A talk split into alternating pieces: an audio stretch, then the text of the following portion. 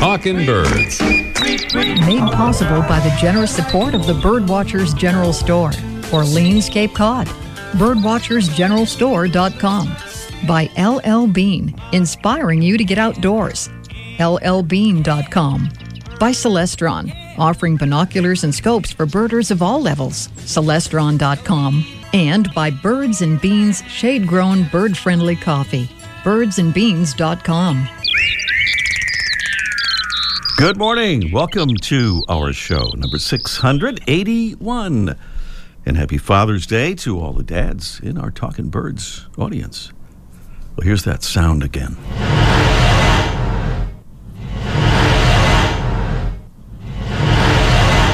Spinning blades that split the air and split conservationists from other conservationists.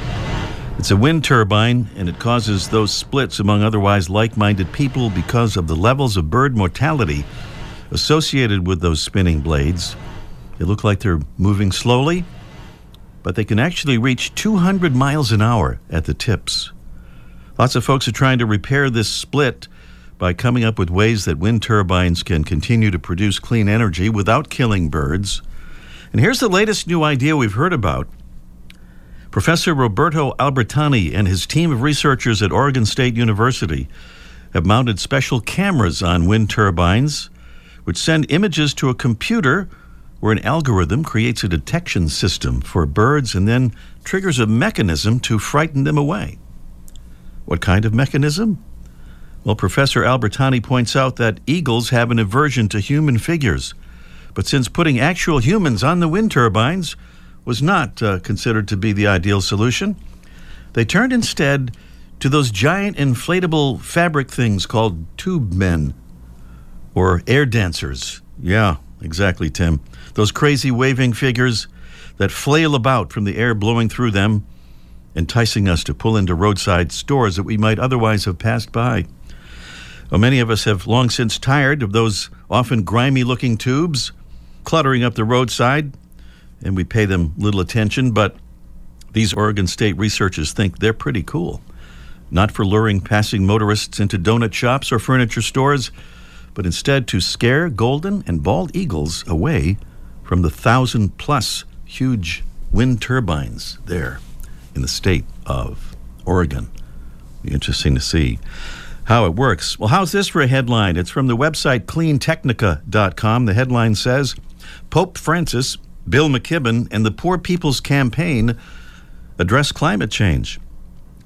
Writing in the newspaper The Guardian, climate activist Bill McKibben suggests the world may miss its last realistic opportunity to deal with climate change because of the delays caused by what he describes as President Donald Trump's implacable opposition to any and all efforts to keep average global temperatures from soaring ever higher. A quote from Bill McKibben The constant sense of crisis that the president creates robs us of the concentration we need to focus on long term issues like climate change. Reverend William Barber of North Carolina, one of the leaders of the National Poor People's Campaign, an amalgam of black Christian conservatives, says when there's pollution, a community will get a cold but poor people will get pneumonia. The love of money is the root of all evil, he says, and the root of all environmental devastation. It's a dangerous self destruction. Barber and the other leaders of the campaign are demanding that the U.S. shift its focus to 100% renewable energy, reduce oil and gas drilling, and provide clean drinking water to all Americans.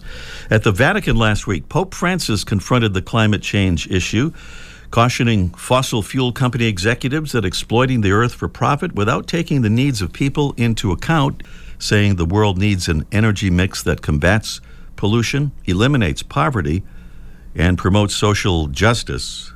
But he said, quote, that energy should also be clean by a reduction in the systematic use of fossil fuels. Speaking of people addressing climate change, congratulations to the Boston branch of the Sierra Club for staging a very impressive climate change rally last week at the central branch of the Boston Public Library and in front of the nearby Marriott Hotel where the U.S. Conference of Mayors meeting was taking place. Hoping the mayors took note and will take some action and join the fight against climate change. Well, here's a bird human connection potential good news story. A new study from the University of Texas Southwestern Medical Center suggests that the song of birds may provide insight into how humans learn to speak. The research is said to show that a bird's song can be altered right down to the individual syllable by activating and deactivating a neural pathway that helps the brain figure out whether a vocalization is being performed correctly.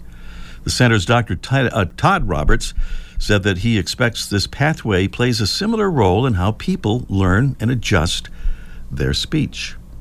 Why might this be a big deal? Well, by mapping the neural processes involved as birds learn mating songs, scientists hope to someday use that knowledge to target specific genes disrupting, disrupting speech in humans with autism or other neurodevelopmental conditions. We'll stay tuned for updates. The system is currently in its final testing phase. See our Facebook page for a link to the full story. Conservation salute of the week goes to New Jersey Governor Phil Murphy for signing legislation that aims to bolster the state's zero emission energy generation portfolio, including nuclear, solar, wind, and storage, citing climate change at the top of the new bill as the imperative behind the action. The new legislation is not without controversy since it allows for subsidies for the state's existing nuclear generating plants even as it raises its renewable generation targets, incentivizes energy storage and offshore wind, and overhauls its solar program. But the governor of New Jersey appears to be intent on making the state's near term and long term energy mix a whole lot cleaner. That is the sound of our mystery bird. This is not the mystery bird contest. It might sound like it, but it isn't. It's just a preview of our mystery bird contest coming a little bit later. We'll invite you to call in in a little bit, but we're going to give you a little preview here. That's the sound of the bird. A description? Well, it's a small, nondescript inhabitant of dense thickets. It is difficult to distinguish from a relative whose first name is Willow, except through its voice it has a dull olive back with a grayish chest and two whitish wing bars.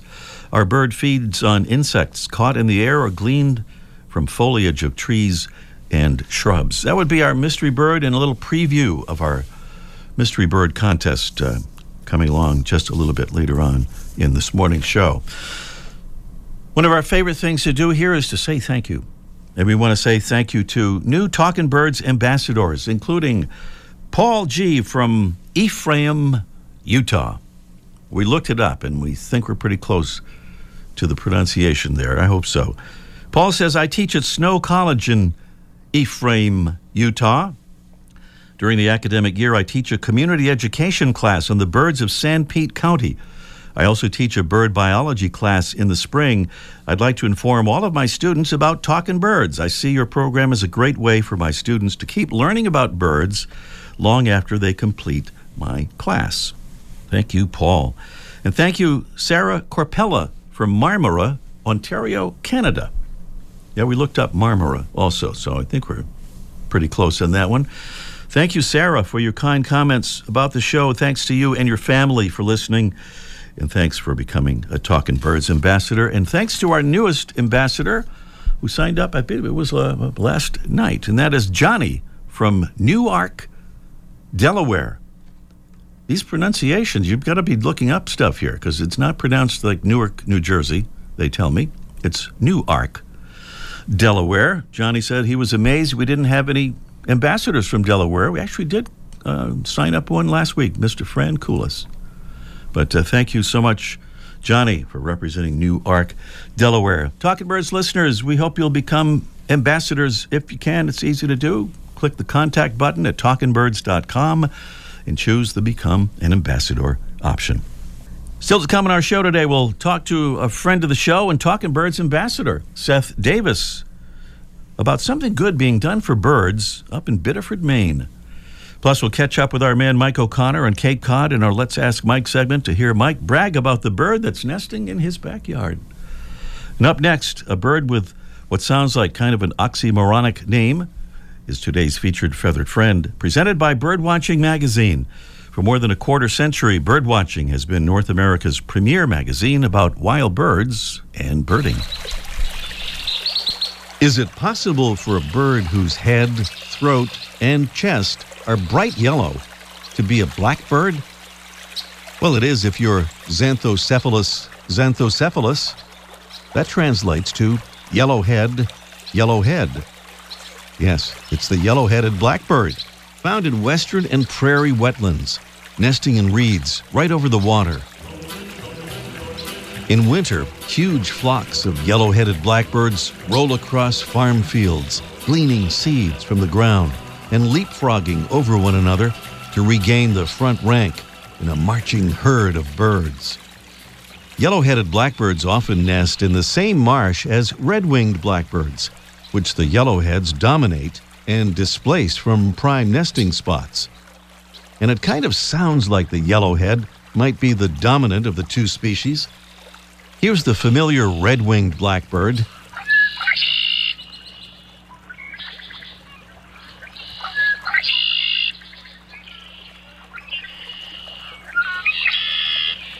And here's the more intense, slightly maniacal sound of the yellow headed blackbird.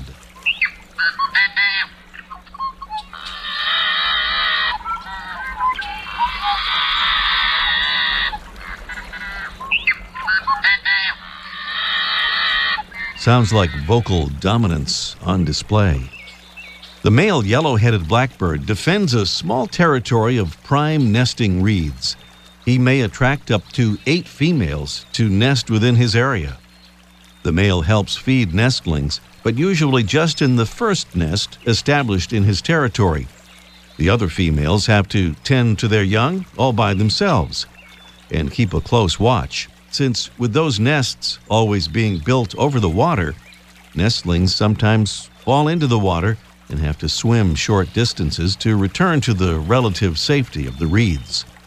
The first detailed description of the yellow headed blackbird was given in 1825 by Charles Lucien Bonaparte, nephew of Napoleon Bonaparte, who may have referred to the bird by its French name, Carouge à tête jaune. We know it as the yellow headed blackbird, and as today's Talking Birds featured feathered friend. Thanks again for being with us on our show, number 681. Please do visit our website, talkingbirds.com, and follow us on Facebook and Twitter. Well, the new building at the University of New England Biddeford, Maine campus features something very bird friendly. It's pretty exciting, and to tell us about it is Seth Davis. He's a friend of the show. He's a Talking Birds ambassador, and he's also a postdoctoral researcher at the University of New England in Biddeford, and he joins us on the phone right now. Good morning, Seth. Good morning, Ray.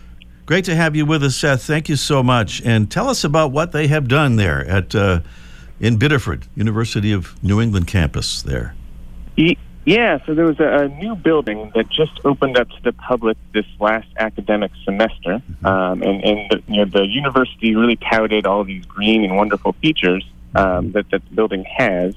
Um, however, people noticed uh, when the building was, you know, under plans and showing for construction that they were going to have this giant glass facade mm-hmm. that uh, overlooks the Saco River, and, and the Saco River um, is actually a major uh, flyway for migrating birds. Mm-hmm. And so there's this uh, strong potential for the building to actually be kind of this death trap for all these birds that are flying through. Right. Um, so amazingly, a lot of the students um, put forth a big effort, um, and some staff and some other groups like York County Audubon, um, to actually petition the university to install uh, Ornilux, uh, which is a bird-friendly glass. Um, and it's actually really impressive glass. It kind of has this spider web pattern if you get up real close to it. And what it does is it actually uh, emits ultraviolet light, which birds can see in the ultraviolet light spectrum, whereas people cannot. Um, so it's going to greatly reduce the, the risk for mortality uh, through window strikes. And I think, if I'm right, that we can see those those um, little spider webs up close, but birds can see them from a distance, right? Correct. Yeah, yeah. You it'd be like within a foot or so, and you kind of see these small little dark bands which are impregnated in the glass. Uh, Um, so yeah, and it was a monumental effort. Uh, the university agreed after the petition w- was uh, submitted to them that uh, they would uh, um, add an extra two hundred or two hundred and fifty thousand dollars just to get this specific bird-friendly glass. That is quite a commitment. I know you were involved in this too through uh, York County Audubon, but these students have uh, done something pretty amazing, haven't they? They have, yeah, yeah. I mean, it was again largely a student-driven effort, um, which is a good for the students at the University of New England, for sure. And this is now where beautiful to see spreading to other colleges. Um, I just saw a, a list here. This um, Portland Press Herald story: Vassar College, University of Utah, Columbia University, and I'm happy to say University of Massachusetts are all adding bird-friendly glass. This is a first, though, in Maine, right? Yeah, well, to our knowledge, it's the first. Yeah. Um, nobody's come up and said otherwise that they Okay. installed bird-friendly glass on their buildings. But yeah, it, it very possibly be the first instance in Maine, which would also be good for non-academic sources as well. So um, other building codes may, you know, see the popularity that this glass has done for the university and adopt it themselves. Right. So universities really leading the way on this. Yeah, yeah, it's great. What about some of the other green features, uh, Seth? Give, give us a quick rundown because, as you said, that started before they decided to do the bird-friendly glass. Yeah, yeah. So, so um, the Ripich Commons, that's the name of the building. Um, they, they really dedicated a lot of other great features. So they installed uh, solar panels, which are actually going to charge uh, electric car stations. Uh, They put in an extremely efficient uh, heating cooling system. Uh, they have a, a, a way to reduce the amount of wastewater when, when uh, producing, you know, dishwashing and that sort of thing. And probably my favorite is that they have this Mongolian grill. It's actually a very fantastic food. Um, but they installed sensors above the grill uh, to monitor the surface temperature um, so that it can actually automatically shut off the fuel source so you save a lot of energy rather than just burning propane or whatever they use uh, 24 7. Mm-hmm. Very cool. Well, Seth Yeah. Davis is a friend of the show, as we said, Talking Birds ambassador and postdoctoral researcher at the University of New England, Biddeford. Seth, thank you so much for being with us. We'll put a connection to that uh, Press Herald story too online so folks can find out more about that. So thank you and keep up your good work. Okay, great. Thanks for having me. Coming up here next, it's our mystery bird contest in just one minute.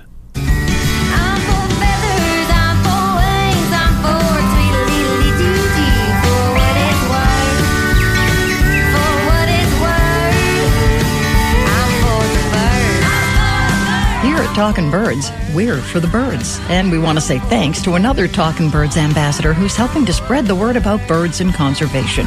My name is Brian, and I live outside of Albany, New York. I became an ambassador because birds are vital to us, whether people know it or not, and it's important that we do what we can to get the word out there about the importance of not only birds, but nature in general.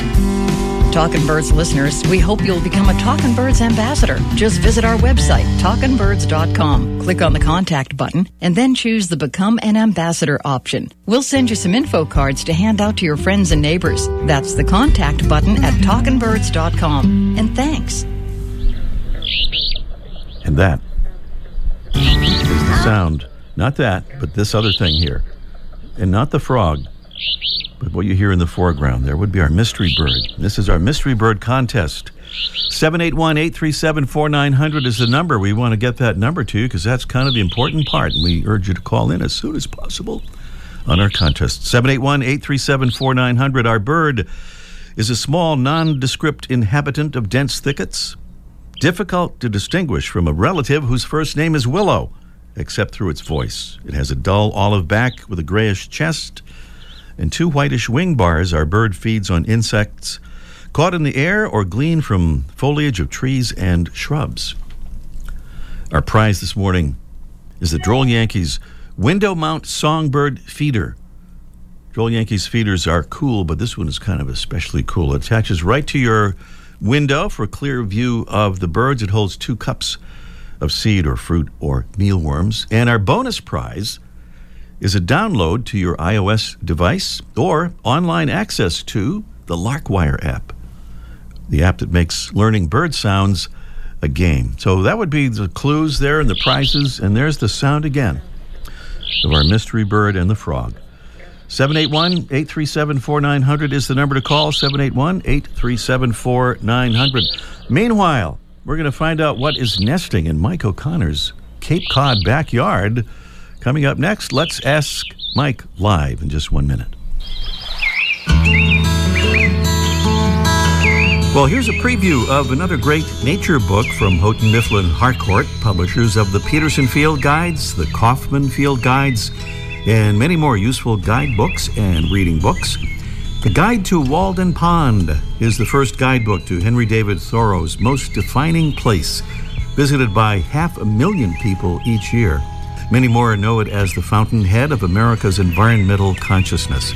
Using this guide, both armchair readers and trail walkers can join Thoreau devotee Robert Thorson on an amble around the pond's shoreline, stopping at 15 special places to explore people, events, and the natural world. Abundantly illustrated with photographs, drawings, and maps, this guide is a must have for a meaningful, engaging tour of Walden Pond, as well as a souvenir of a visit. The Guide to Walden Pond is available wherever books are sold. Well, when we called Mike O'Connor this morning, we were surprised to discover that he was watching TV. Surprised because, as far as I know, the Flintstone reruns are not still airing on Sunday mornings. But then we find out he's watching something else on TV, and we might find out if Mike is actually there. Are you there, Mike? Oh, I have all the Flintstones recorded, so I don't have to wait for them to air. Oh, DVD or Blu-ray? Yeah, oh, Blu- Blu-ray. You kidding me? That's what I Hey, happy Father's Day to all the dads out there, by the way. Happy Father's Day to you, Mike. And back in your yard there, you have a father of a certain bird species flying around there, not helping much, as I understand. That's right. Right. I've got a um a couple of years ago I, I, I put a camera and they sell these little Hawkeye cameras that you can put into birdhouses and then you can watch them on your computer or your TV screen if Yeah. they have the right out- output jacks. And I can hear it now. Yeah. And I had chickadees for a number of years, so I thought I'd get creative and try something new. And I put it in a great crested flycatcher's box. Well, you know, that didn't work because I went a couple of years with n- nobody living in the box. Apparently, they didn't want to sign the model release, or I couldn't work a contract with their agent. it's complicated.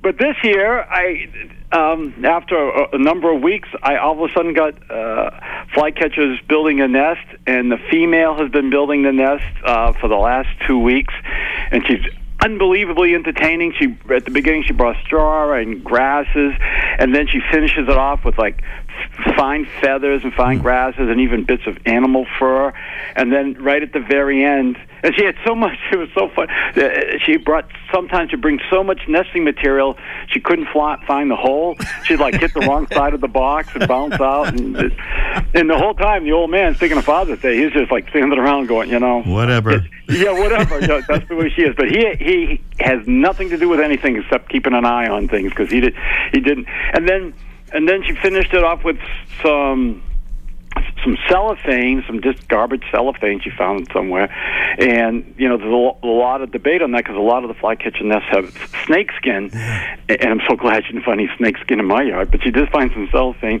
and they wonder what that's for. Some think it's just because they like the the shininess of it. Other people claim it has to do with keeping uh, predators away, namely flying squirrels. So there's a lot of debate on that, but clearly she did that.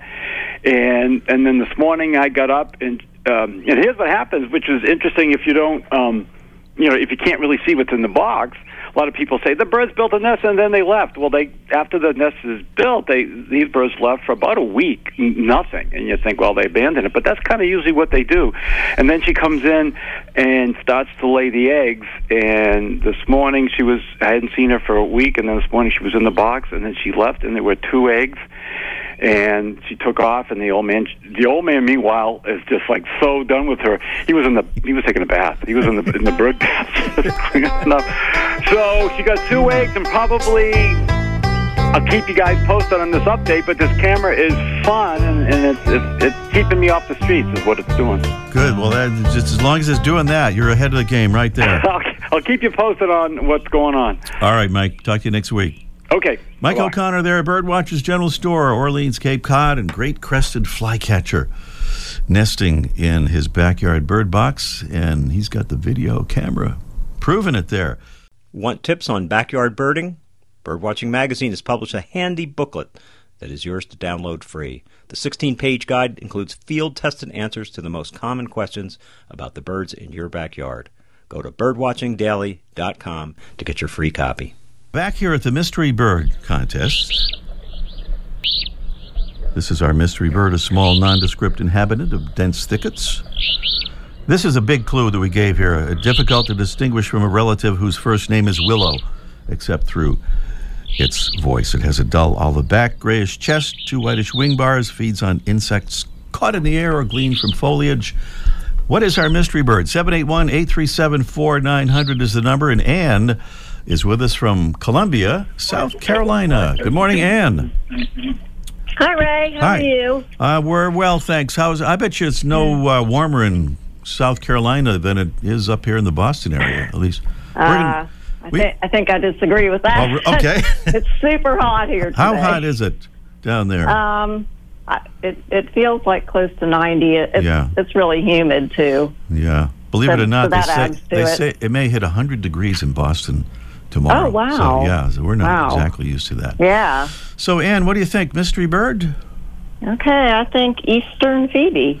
Eastern Phoebe, Tim. Tim says, oh, that, Oh. that Tim, he's a mean guy. He, he seems like a nice guy, but he's pretty, he's kind of oh, mean. Oh well. Hey, I'm just doing my job here. Oh, sorry, sorry. I was way out of line on that.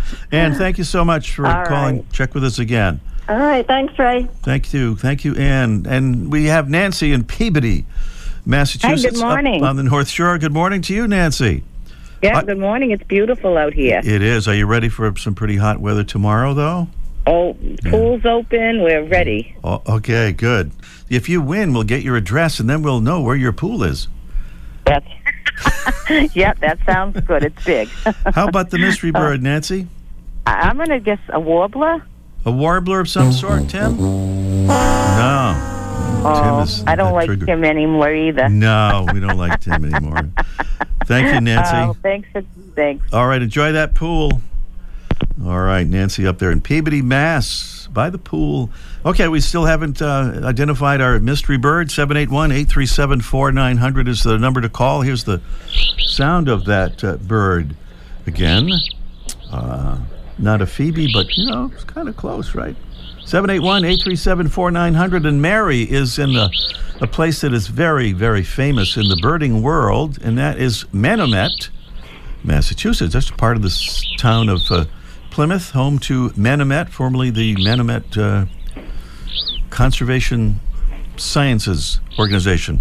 I don't think I have that name quite right, but I do have Mary. Good morning, Mary. Good morning. How are you? Well, thank you. How are you? Good, thank you. What do you say, Mary, on our mystery bird? I think it might be an alder flycatcher. An alder flycatcher, Tim. Tim is not pushing any of those bad buzzers or anything, so it must be right. alder flycatcher. Nice job on that, Mary. Thank you. You're welcome. Stay on the line if you would, and we will um, make arrangements to send you those really nice prizes. Have a nice Father's Day. Thank you so much, Mary. Mary in Manomet, Massachusetts, identifying the alder flycatcher. Is such an interesting thing about flycatchers whose songs are considered to be innate and not learned, as they are with most songbirds. But more on that later. Tim is giving us a signal here that we are out of time for our show. Thanks to Mark Duffield and Debbie Bleacher and Tim McKenney. I'm Ray Brown.